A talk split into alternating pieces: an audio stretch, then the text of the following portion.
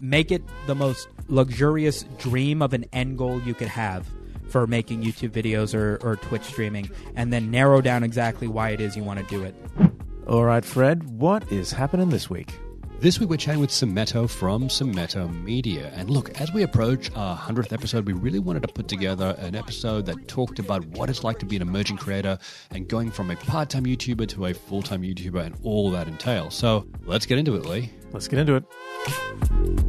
Hey, everybody, welcome back to Creator Generation. Today we are joined by Sumeto from his hit channel, Sumeto Media. Now, I'm going to take a page out of Ant's book, and rather than me do another intro, I'm going to let you take it away, Sumeto, and explain to everyone who you are and what is your channel about. The day that I have a good answer for this, I don't know what I'm going to do.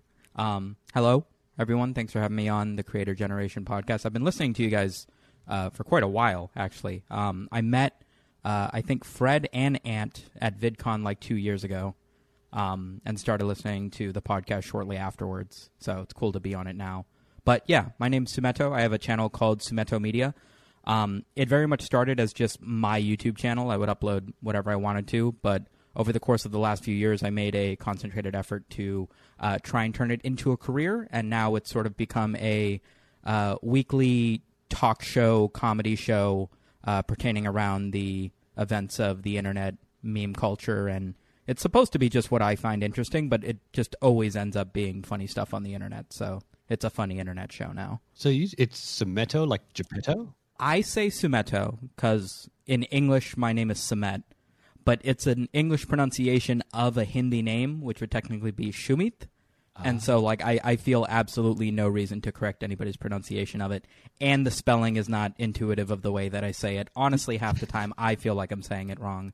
So, yeah, just whatever makes you comfortable. So do most people say Sumito? Most people um, will probably hear me say it before they see it written. But if you were to just see it written, you would absolutely assume it's Sumito. And that's why Internet Historian very famously just says it that way and does not correct himself anymore. Because that's the cue we take with from Internet Historian. He said Sumito, Sumito. I'm like, oh, Sumito. Okay, that makes sense. No, that was the first conversation we had, and he was like, I'm just going to go with Sumito because it rolls off the tongue better. And I was like, go for it. Doesn't bug me at all.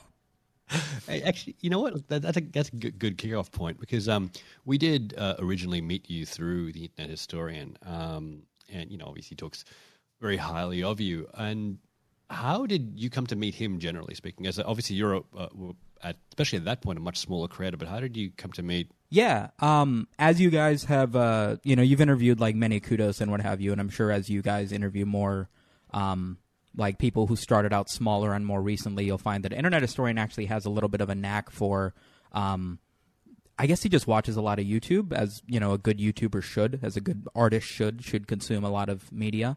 Um, and so inherently, he'll find like smaller creators and instantly be able to recognize like you know who's putting in the effort, who's got the who's got the comedic timing down, who isn't messing up little edits, and effectively who's uh whose value and whose content isn't you know fully represented by the the number of subscribers next to their name. Um, so with many kudos, I think he found him on like a, a Reddit that he had a video blowing up on. Um, with me, I was in a phase where I was uh, I had dropped out of college. I was working full time, and I sort of you know once four years, five years in retail started kicking in, I was like, well, listen, if you're gonna quit school, you got to do something that's got a longer term goal to it. Um, so I decided to start uploading on YouTube, um, and I decided to start doing it on my own and as consistently as possible. So previously, I tried to do channels where um, I had a buddy and we would like try every flavor of Kit Kat at a Target. And that was very difficult to do weekly because obviously, you know, only one of us is going to be available every now and again. And then suddenly it's too easy to make excuses. Um, I tried doing a tech channel, but then there's only so many electronics you can justify buying and reviewing before it starts to get obnoxious when you're not getting paid for it. So I decided that I needed to do something that I could upload weekly and would basically cost me nothing and I could do on my own. Um, and so that very quickly just became talking about whatever meme or internet nonsense I learned about that week that I thought was interesting enough to chat about for 10 minutes. Um, it got to the point where I wanted to accelerate my growth as much as possible. So at like 500, 800, 1,000 subscribers, I was uploading the better part of three times every week Monday, Wednesday, Friday, just covering whatever I could. Because I figured at that point it was like, listen, you just got to learn how to edit and produce and all this stuff better. Like nothing's going to teach you faster than just repetition on repetition, right? Um, so at one point, Internet Historian is researching a video about Instagram stealing memes from Reddit. And in his research for that video, he naturally found a video that I had done on that exact topic like a week earlier because I'm recording three videos a week. Like I'm going to get to the topics pretty quickly because of how quickly I was chewing through stuff. Uh, he liked the cut of my jib. He hopped into my Discord in the middle of a League of Legends match. I see an at ping from the Internet Historian. Hey, buddy, what's going on? Saw your videos. Uh, like your style. Do you mind if I steal some of your clips for a video that I'm working on? And I said, yeah, sure, no problem. I'm figuring it's somebody making like a you know Japanese or K-pop remix of one of my songs, as people have done at that point. And then like the day after, I'm getting like 40, 50 pings from people in my server. Like, Cement, do you have any idea who that is? And I was like, no, I have no idea who this is. Uh, and then later learned it's Internet Historian. Followed him on Twitter. Eventually, we ended up doing a collab on the second channel, and yeah, we've we've done a dozen something projects since. That was maybe two years ago. Wow. Cool. Hey, I got a couple of questions related to that. First, I want to ask: Do you actually know what a jib is? Nope. I've just looked it up. A jib is a triangular sail that sets ahead of the foremast of a sailing vessel. Um, its tack is fixed to the bowsprit. I don't know what this is. Um, anyway, it looks like a very technical uh, thing, but I think that's where it actually comes from. It comes from this this nautical term. So maybe the cut of the jib means the cut of the sail. Uh, Like the shape of the thing? Yeah, maybe. yeah, yes. Well, he liked the cut of your jib. So obviously that was great. I mean, that's a thing we tell a lot of creators um, is like, you know, you just got to don't overthink it, get out there, start making content because if you don't do that, you're just not going to learn, right? And obviously that process was great for you because not only were you learning, but you got in front of a, you know, a very, very talented creator who, you know, spotted you and decided to work with you. Yeah, it would be very foolish to to see that as like a fluke or a one-off thing or something not to pay too much attention to because it's like just such a random uh, you know possibility of something like that happening. But that is uh, an incredibly common story uh, for what I would say is a huge, huge portion of YouTubers. That what was really their first big break or their first big exposure was a much larger content creator in one way or another in their space or reacting to their content uh, that then blew up their name or one of their videos or a tweet that they had or something of the sort.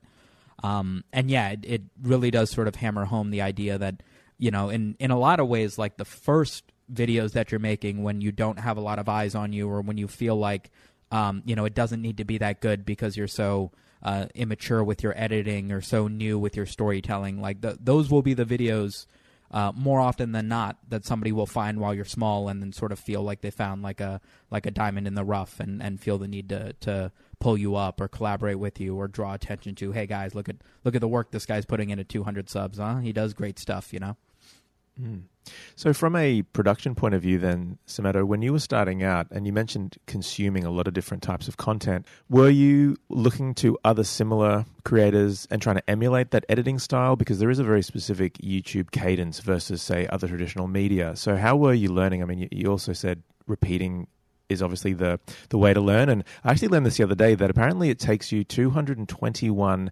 repetitions before you become so uh, so proficient at something that it's not something you have to really consciously think about anymore. Yep. Um, so I'm wondering, did you do 221 edits? And yeah, how did you uh, how did you learn? What were you what were you sort of doing? easily yeah i mean i, I know that 221 number off the top of my head from playing counter-strike Right. where everybody would repeat that sentiment where it's like you're you're always going to keep your crosshair too low 100% of the time you are just not going to understand where the head height is. You're not going to keep your crosshair right where you're going to see somebody's head to be able to hit the headshot right away until you fire over 200 shots at exactly that level. And that's where it becomes muscle memory and then you don't need to think about it anymore. You can jump up in the ground move your mouse all around. The second that you reset and you get your focus it's going to be exactly where it needs to be after you do it 200 times. And yeah, like to put it into perspective, when Internet Historian found that particular vid, uh, maybe it's worth pulling up exactly the one because I remember what it is. The Insta, yeah, Instagram keeps stealing my memes is the name of this video. This was two years ago, and this is I used to stick the number of the episodes in the title as if anybody cares. Uh, this is the Sumeto Media Show episode thirty-five and that is after 50 episodes, no, 60 episodes of a show I titled um, High Quality Meme Review, just completely ripping off PewDiePie's uh, meme review show. So that's 85 videos that I had been uploading two to three times a week. and that's not including the better part of 80 to 100 videos that I had uploaded prior to that without any um, goals of being a YouTuber, just uploading Minecraft Let's Plays and hey, take a look at this phone charger I bought. Just uploading YouTube videos rather than like having a goal of being a YouTuber. So the first time that Internet Historian found me, or the, the time that Internet Historian found me as a small channel, I had a little over a thousand subscribers and I had the better part of 160 to 180 videos uploaded. So uh, I'm wondering then, all that practice, what were you doing to continually get better though? I mean, every video, I'm assuming you would have looked at the performance and then said, okay, what do I need to improve to get more attention, more engagement? What was the sort of technique you were doing in those early days? I remember uh, in the moment, um, I would very commonly uh, just type in like how to grow your YouTube channel, how to increase audience retention, how to get more clicks on your thumbnails. Um, and like it got to the point where after like the first eight months, like I was sorting by like only videos that were uploaded that month or only videos that were uploaded that week when I typed in those search terms on YouTube because I had just seen everything. I'd seen every video by Tim Schmoyer, every video by Roberto Blake, every video by Nick Nimmin, every video by video influencers without exception.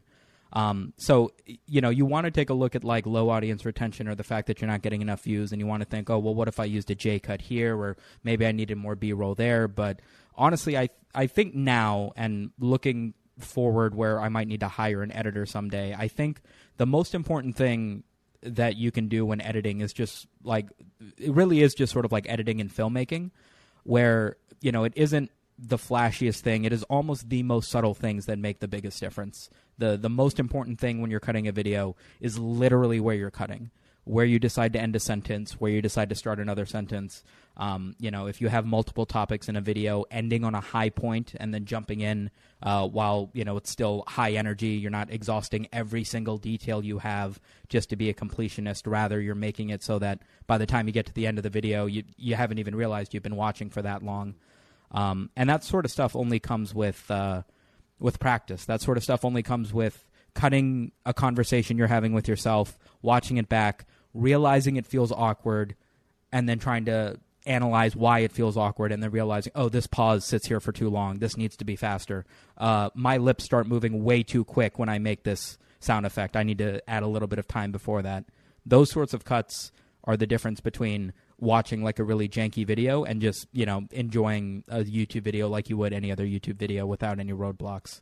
Uh, and then teaching yourself to do like rainbow text and cool zoom ins and stuff on top of that is always going to have a YouTube tutorial to it. But just learning how to be an editor and being a good, well paced storyteller is, I would say, the difficult part and probably what you should focus on as early as you can.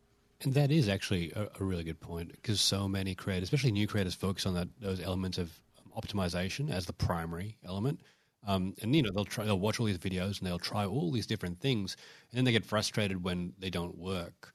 Um, but often the issue they actually have is to do with things like you know pacing, cadence, story, those kind of elements. There, um, in effect, the videos aren't aren't that great. They haven't had enough practice in making them, um, but they're trying to get around that by you know putting in all these things that have better click through rate, but then you know no one's actually watching the content itself. So that's it's a really it's good to hear that because that is that is so important as being a good storyteller, having the right structure is so important, and that's also why you know if you watch internet historians videos, like sometimes you'll have like a forty minute video and you'll watch it for forty minutes straight, and not realize you've gone through that because it's so well created and so well paced, and you know we're seeing more creators get into that sphere. And you know, YouTube videos are getting longer, but they're getting you know even more watchable because creators are getting so good at putting them together. Yeah, I mean, I think um, uh, a reoccurring theme um, when it comes to what I consider being sort of a well established and and commonly talked about, but ultimately kind of useless tips and tricks that they have on YouTube is um, people who try to give advice on how to become a better YouTuber will typically try to um, push ideas and tips and tricks that are easy to measure and easy to implement. It's very easy to um, add in flashy editing or a title card um, or an end screen element and then measure, oh, I added an end screen element and an end card to my video, and now I'm getting more clicks at the end of my video. Progress, right? Um, or sound effects or bleeping out this and that or adding in cool transitions and what have you. Those are things that you can watch a YouTube tutorial on, download a template, incorporate into your video and now feel like you've made your video quote unquote better um, because of uh, the additives that you've included there. But it's much more difficult for you to take a 10 minute video, edit it down to eight minutes, you know, amateurishly, and then to do the same thing and edit it down to eight minutes professionally and get a much more well paced, better video. But then it's very difficult to tell what you've actually done, whether or not you made any progress. And you know you'll see the audience retention bump up, but it's it's nowhere near as flashy as something like um, a plugin or fancy transitions or green screen elements. So I feel like, yeah, that that is absolutely the most important thing, but it's probably the less, the least, uh, the least enjoyable inclusion to your videos to make is just proper editing. And look, you, you mentioned before that you'd actually done you know over a hundred videos before you really you know you really got going. When you're making that many videos and you're putting in that much effort, what's it like when you don't necessarily see the return you're hoping for? Oh, it sucks so bad. It sucks so bad. It is that exact feeling is the reason that people say that you shouldn't do uh, or go into YouTube for the money or for the clout, for the attention. Um, it's not that nobody wants those things.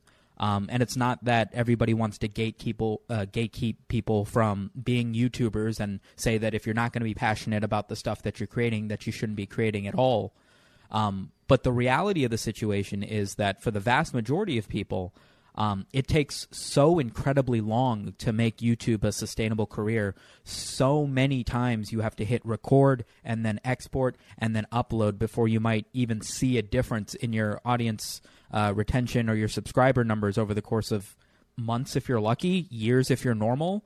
That you're just probably not going to stick to it for long enough to see the results if the only thing that's keeping you going is the idea of a paycheck one day. Like it has to be internally self fulfilling for you to make this kind of content and put this out into the world and to then receive feedback and start a conversation about these things that if you don't find enjoyment in the process of making the video of uploading the video and of uh, you know harboring the small community of like-minded individuals and content creators on the internet that you know, like three years doing something that's taking time at a time that you could otherwise spend playing video games with your girlfriend, eating food, like you know, like why would you make that choice every single week, multiple times a week for years on end if you didn't enjoy it to some degree, right? It's it's just not gonna it's just not gonna pay out soon enough if if the only thing you want is uh, more material things. I think.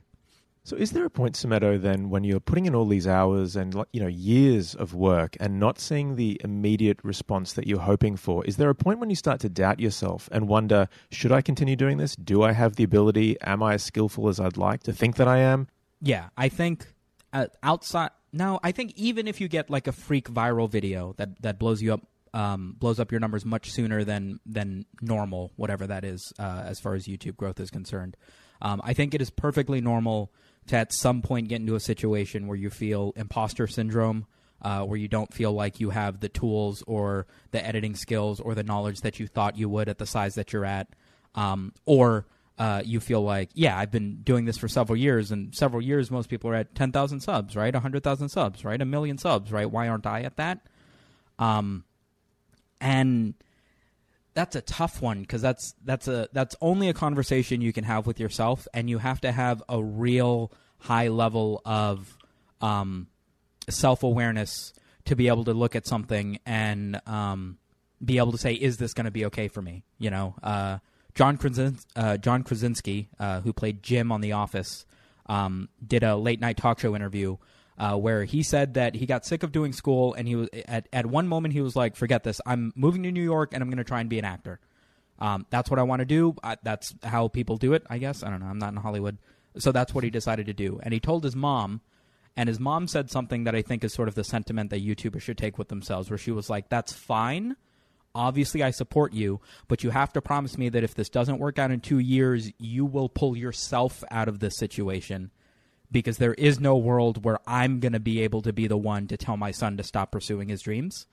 Yeah. And so he like sort of internalized that as, yeah, I I, I have to be self aware here. No, nobody who's close to me is going to um, sit there and go, yeah, this isn't going to work out for you, or I have these checklists of things that everybody does to be an actor, and you haven't hit any of them. That's not how Hollywood works, right? You you get a crazy part or you don't. Two weeks before the two year period he he got the part for The Office.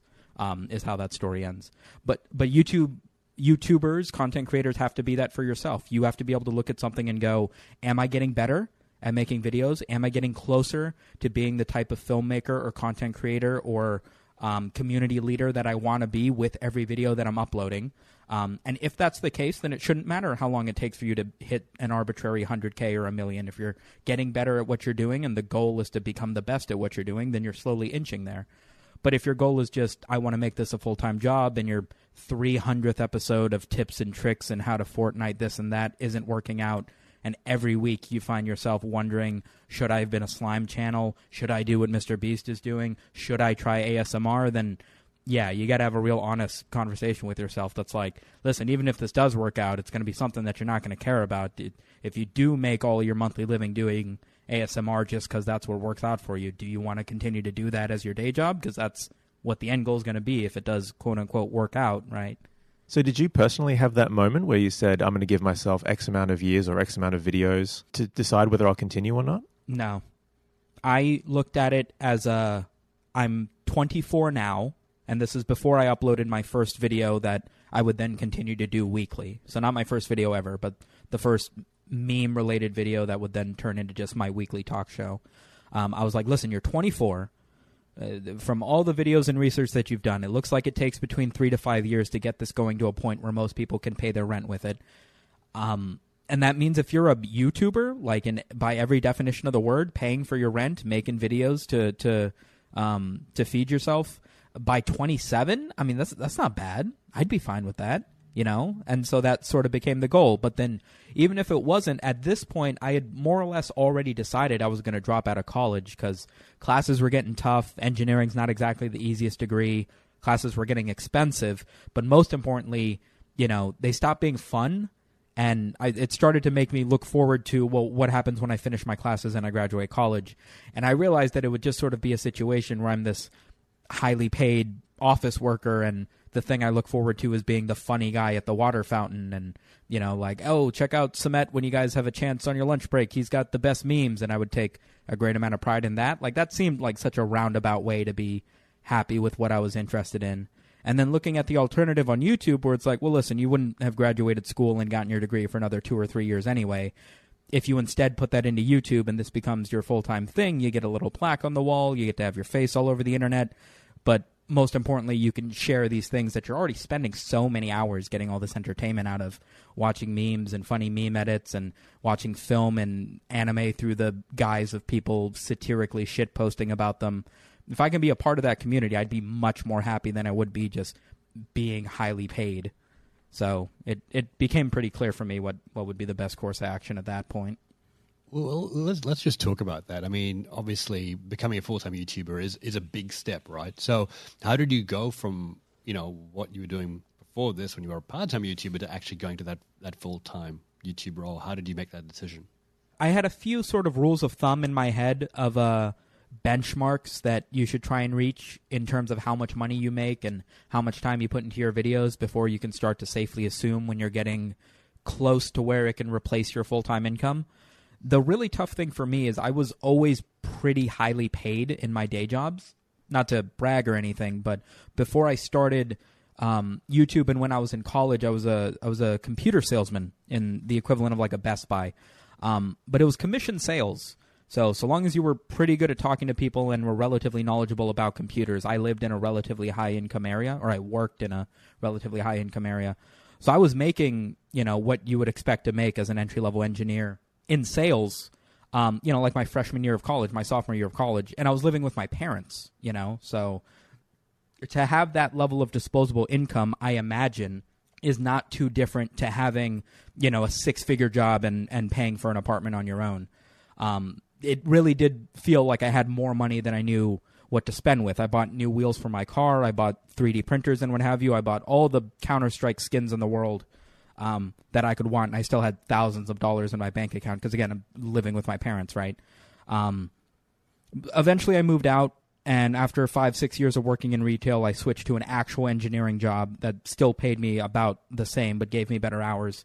Um, but it was hard. If I was just working like a normal college student and making minimum wage or eight bucks an hour, ten bucks an hour or something, um, I'd probably be able to replace that income with YouTube. You know, six months earlier, either close to a year earlier than I actually did end up quitting my job for.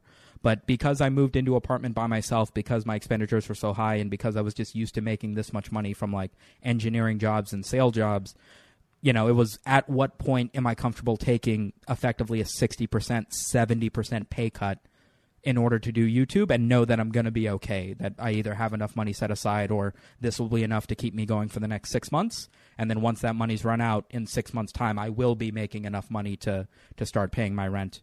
Um, and the actual transition was sort of like I was pushed into it. I moved into my engineering job after moving out of sales because I was just showing up late so frequently to work that it was going to be one day that I was going to be fired, and I knew it was coming. And so I got this little bit of a life raft where a random dude came in. Hey, I work at a startup. We're looking for somebody who can build computers. I was like, oh, bro, I've built hundreds of computers. He was like, perfect. Here's my email. Met up, linked. Two weeks later, I had a different job. Less than eight months at that job, exact same problem. I'm up, I'm up until four or five in the morning editing videos and then showing up like an hour and a half late for work for like the fourth time that month. Like it was ridiculous. So eventually, like eight months, nine months into that job, I was in the same situation. I was like, all right, this is, I can only do this for so long. It's stressing me out. And, you know, if I've replaced 40, 50% of my income with YouTube at this point in my spare time, quitting this job and having that extra 40 hours free every week will probably be enough to transition me into making all the money I need from YouTube. And that was February of this year. Is it still, though, a bit of a causes a bit of apprehension, for example? Do you think, oh man, I need to make this because you know YouTube revenue can fluctuate a bit. Do you think I've really got to make this much per month to keep it viable, or do you have a more I don't know balanced approach to it? The biggest fear I had at that point was because while I did quit at the beginning of February, I was contemplating quitting by like the end of December, January. And I'd been speaking to YouTube friends of mine because I was like, listen, I am making enough money in the month of December and going into January to pay for like 70% of all of my expenditures. And if I quit my job and have all that free time, I'd very easily be able to make 100%. But every YouTuber and their mom says that the best months to make your money is November, December, January because of holidays. And then it just plummets the ad rates. So obviously, this is not realistic of what I can expect to make every month. But how much of a pay cut am I looking at? How many months of a buffer should I have in the pocket? And I never got a great answer for it. And again, I did sort of quit my job and end up doing YouTube full time it, it kind of at an unexpected time. I wasn't fully prepared for it, and I kind of just had to make it work. But it still was this huge breath of relief, and I think um, you YouTube is tough because you need to record videos, you need to edit videos, you need to upload videos, and then you need to do that often enough that you can reliably go, "Hey, I'm probably going to make somewhere in the window of this much money." But it's difficult because you can only really upload one video a day, right? You can't upload video within 24 hours of another video. They start to stomp on each other. So even if you spent t- 16 hours every day working on videos, unless they're really that high production, you're not going to get much value out of uploading more than five to seven times a week or what have you. Working in something like Patreon, where people can pay for um, meetings with you or exclusive videos or information about you that you can provide outside of YouTube is fantastic and a and a more effective use of your time once you're already uploading pretty frequently.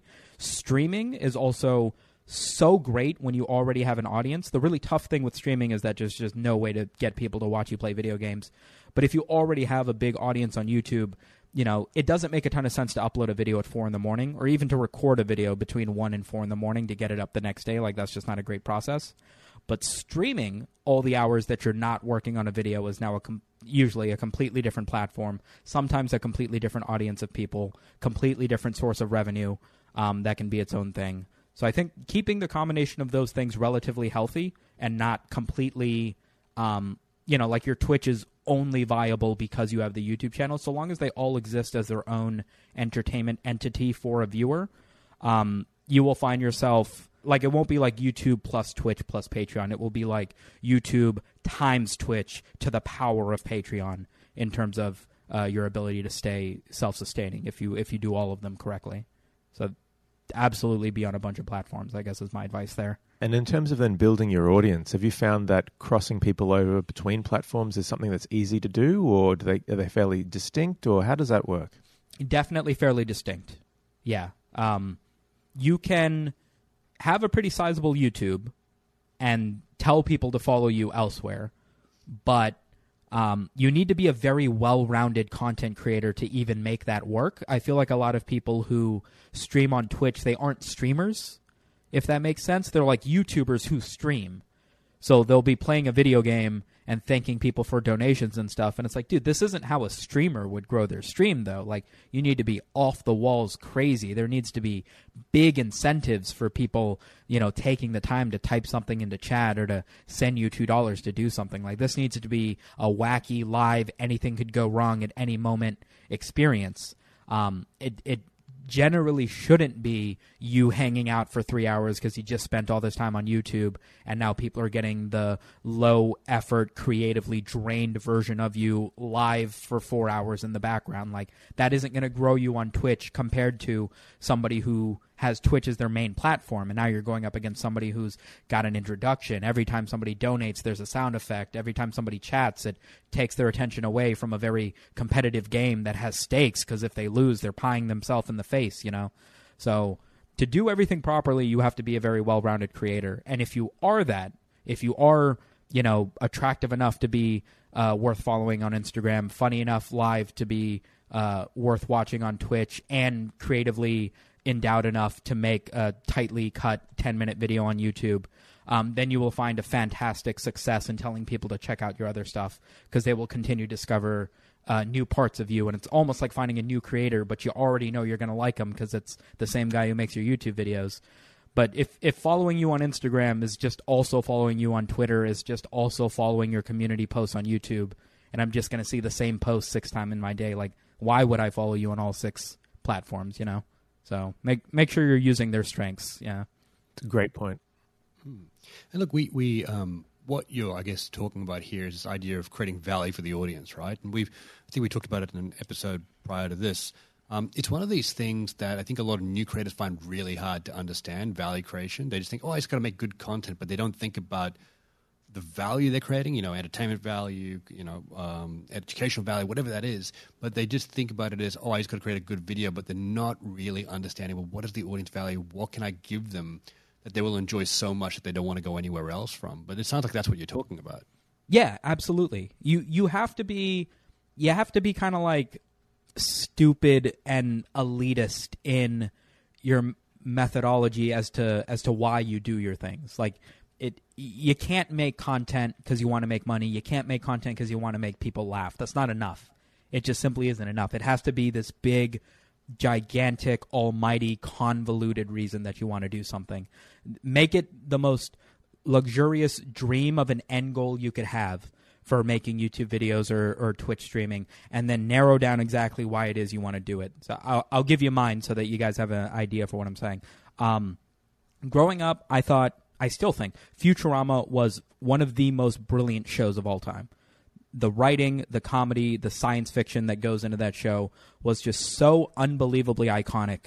Like 12 year old me just could not fathom. I mean, I just thought it was funny. 20 year old me, looking back on it uh, with the analysis that I have and the knowledge that I have, could not fathom how such a group of smart, intellectual, comedically talented people could come together and make a show this good. Um, and it provided so much like warmth and comfort in my heart to watch that show, and then to like, like you know, it's like The Simpsons. It's like, um, you know, you find somebody who also likes The Simpsons. It like says so much about them that you almost feel like you could be friends with them right in that moment because it's like, well, if you find it entertaining, no way we're not going to get along because we're our values are already aligned because the show is this um, polarizing to people. People love it this much, sort of thing. And I wanted that. I wanted to be able to do that. I, I could not fathom how I could get smart enough to write those kind of sciency jokes or funny enough to be able to put together stories that were that ridiculous and yet tugged at the heartstrings so well that Futurama did. And I felt the same way about The Office. I felt the same way about Archer. I felt the same way about a lot of animes. And I was like, I want to do this someday. I, I, I don't think I'm a good enough comedy writer now. I don't think I could write characters that are this emotionally telling. I don't think I'm funny enough to do this now. But if I'm working at it, if I'm trying to get funnier, if I'm trying to get better at comedy, if I'm watching stand up comedy, if I'm watching movies, learning storytelling, um, and all that, maybe one day with enough uh, people around me, I could put together something that was as impactful to me as a kid uh, as Futurama was for a different generation of people.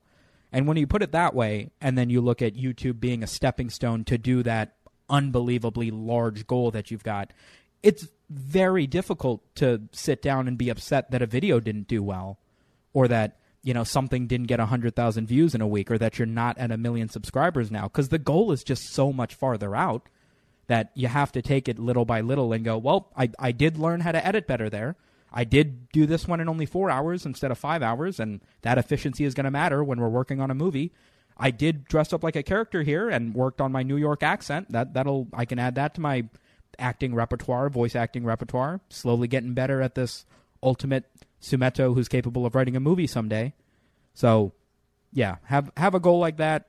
Derive your values from some crazy goal like that. You'll find a tremendous amount of clarity in it. I found. That's really interesting. I mean, it's it's clear then why you decided to do a comedy channel because all of your inspiration has come from comedies. You've mentioned Futurama and The Office, and at the same time, we've also covered how you got better at editing and refining that process. I've got a question about then content ideas and the strategy, your programming strategy, how you determine the next video you're going to release. How far in advance do you plan that out? Is it a mix of evergreen and trending content? How do you actually come up with those ideas? And is there a blend of art versus science in that? There's definitely a blend of art versus science in that. I think through every piece of being a YouTuber, it is always going to be a balance between what you like doing and what you know will do well in the algorithm. Um, you can't just do something that people are going to love, uh, but you find no joy in, and then you can't just do something that you find a tremendous amount of joy in that nobody is going to watch. Um, if your goal is to be a YouTuber, you have to be able to blend those two things. Picking topics uh, that you're going to cover, um, deciding how you're going to go about covering something. It's always going to be that is the duality of a YouTuber, right? Is balancing those two things. Um, I think you have to. I don't know if the best way to decide what kind of topics to cover is to go about it this way, but I have found that deciding that I'm going to upload very frequently um, has clarified that a lot for me. I did at a few points um, upload only once a week. I, I started, as I said, three times a week. I just wanted to edit and upload in all the free time that I had. I found no happiness or satisfaction anywhere else in my life as I did researching a video, making goofy jokes, uploading it, and seeing that 80 people watched it the next day. Nothing beat that feeling. So I was doing it three times a week. Uh, eventually, I went down to one time a week just because that's sort of where I thought most YouTubers sit. They upload once a week. That seems to be good for the algorithm, and then you only need to come up with one idea a week. You can stay ahead of it, spend the rest of your time doing other stuff. But I found it tough doing an internet news show and only showing up once a week when there is so much crap going on in a week. I would clickbait the most interesting story in the title and the thumbnail, cover it for three minutes, but then to fill up the other 10 minutes of the video, I'd end up talking about four or five other things. No one thing got enough attention for me to really dive deep into it and feel like I did my due diligence in bringing the story to the audience in a way that saves them time and informs them appropriately about this thing that you're not going to spend the time to learn about, but I'm already, you know, diving deep into it on Twitter to learn everything I can. So let me provide you with this info. Um, and then at the same time, I felt like I didn't cover every single thing that happened in the week because there's 14 funny things that happened. Six of them fit in the video. Only four of them are YouTube safe. And now it, I don't even feel like I'm covering everything that there is. So lately, I have felt that the best thing to do is to find a single topic for a video or a couple topics for a video that are related. Maybe this is the thing that happened this week, and here's a little bit of backstory as to why it's relevant and popping up now. And then that's it. And then rather than trying to work in as many things as I can because I'm only getting one video a week, um, I very recently decided that I'm just going to upload as much as I want to. And I'm going to, and I've kind of always done this, I'm only going to make my videos what I can do in one session. I bullet point out points that I don't want to miss, but I don't script anything. I don't collect assets or video materials until after I'm done recording my face talking about the story so that I know what photos and videos to throw up behind me as B roll.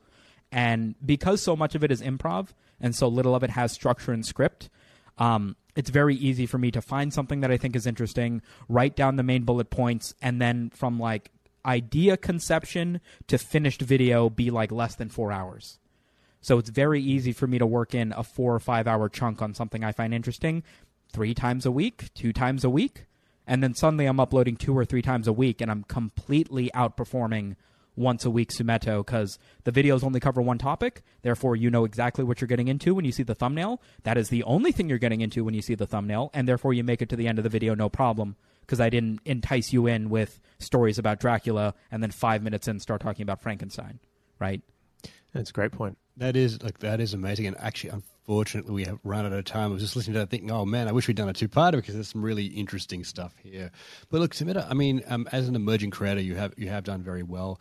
Just wondering, is there like one question you'd have of YouTube, like you'd really want to know, um, given where you are in your growth?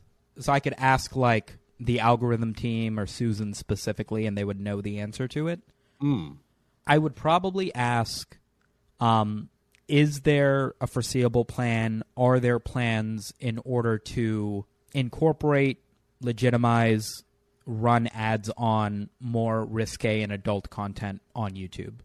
Because it's felt like in the last year they've gone from being very willy nilly about applying yellow monetization marks and removing ads from uh, you know, people who've said the F word once in the first 30 seconds, or the title's a little risque, or someone mentions the name of an OnlyFans model, and now the entire video has no money running on it. Um, and then they've shifted in order to make it, you know, a lot more of these yellow tags are now going to get more ads on them. A lot less things are being tagged as yellow. They have more specific rules. In the past, nobody used the F word. And now it's just, hey, don't use it in the first 30 seconds uncensored. And if you do use it in the first 30 seconds, make sure it's censored. And it specifically says that in the rules versus having said nothing about it in the past. It feels like they've moved from, you know, hey, no adult content whatsoever. Everything needs to be kids safe to, you know, hey, it's fine to be you and just not be overtly sexual on our not necessarily 18 plus website, but just let us know. If you're going to use the F word, just let us know that you use the F word so that we can run ads accordingly and yeah, it felt like there was a whole era of people who were like making risque content and uh, stuff like that with just no idea as to whether or not this would be financially viable for them going forward with every video getting demonetized to now it's like it's it's pretty easy to walk that tightrope and stay on the right side of it because they're now like keeping you so informed about it. And look, I mean, a lot of creators in your space in comedy and meme culture, that can be a very thin line, but I, I have found that a lot more creators are, doing it more ably and, and, and doing it well. So, Yep, a good area. Well, look, mate, that is uh, all the time we have. But if you did have another question about what a what the cut of the jib actually meant, I have looked it up in the background, and it basically a jib is a sail. And used to say, I like the cut of the jib in a good or bad way because the jib used to tell the nationality of the ship, and so you could tell if it was friendly or not friendly. So that's why people said, I like the cut of the jib. So you could tell if it's friendly or not. Just, just, just thought I'd add that little tidbit in there. What do you, what do you reckon, Lee? Bonus tip. Yeah. The more nautical slang, the better. yeah. So, Meadow, mate, thank you so much for joining us. That was uh, super informative, and uh, we hope to have you back sometime soon. Yeah, absolutely. I'm free between now and forever. Thanks, Meadow. Thanks, mate. Create a generation. Look on the mic.